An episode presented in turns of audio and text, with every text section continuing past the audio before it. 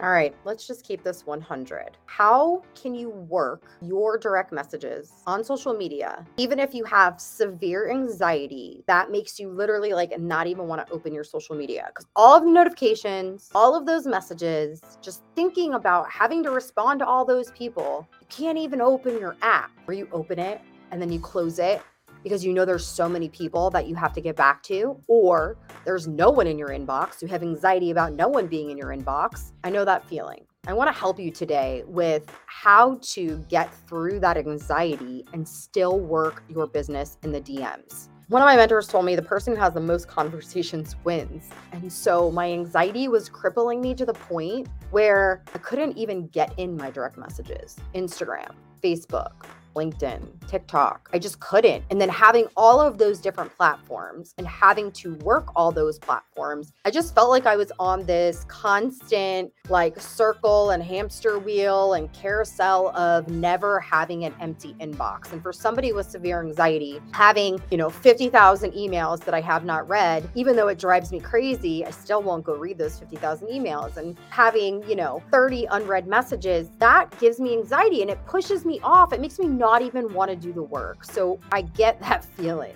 So I had to figure something out. How was I going to discipline myself to actually get through the direct messages without getting into a bad place and not feeling good about what I was doing in my conversations? People can feel that energy, right? Like the last thing I wanted to do was open up my D Ms and just respond with scripts to people because I really love the connection piece and getting to know people. But sometimes my anxiety and my introverted self can make others feel intimidated, to be honest. And it's not because I'm trying to be standoffish, it's my anxiety. You know, have you ever had a friend you text and they don't text you back until like four days later? I'm sometimes that friend. And it's not because I don't want to respond, it's because of my crippling anxiety. So I wanted to share with those of you that do suffer with anxiety or suffer with that fear of opening your direct messages, here's two things that I love to do that helps me get out of that state of anxiety and into a state of excitement. So here we go. Ready? Number one, I throw on my favorite playlist on Spotify, for example, and it's called Feeling Confident A F. I'll make sure to link my favorite Spotify like playlist that I have so you can definitely listen in on it. You can listen to it whenever you want. And what it does is it truly just gets me out of my head. One of the things I learned with my therapist a long time ago was is I had to find ways to put myself back in my body. But first I had to come out of my body to calm my body, then get back in it. I had to recognize the anxiety. I had to become aware of that anxiety.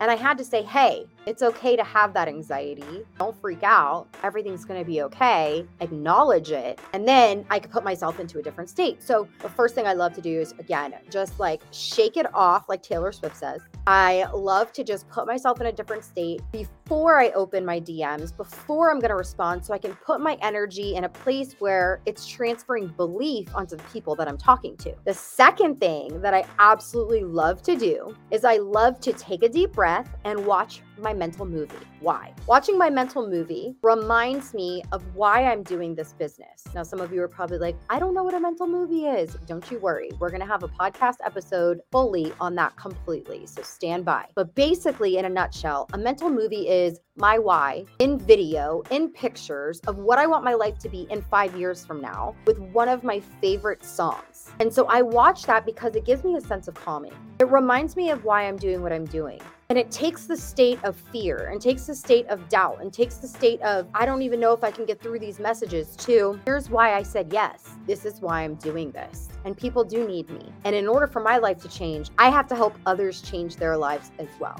So if you have crippling anxiety, anytime that you go to your inboxes and you're about to open them, I want you to try these two exercises. Come back in the comments, let us know if it worked for you and some other things that you might do to help calm and relax your anxiety before getting on social media. Hope this was helpful. Don't forget to share this with one of your besties. And of course, subscribe, follow, and all the freaking cool things. Bye.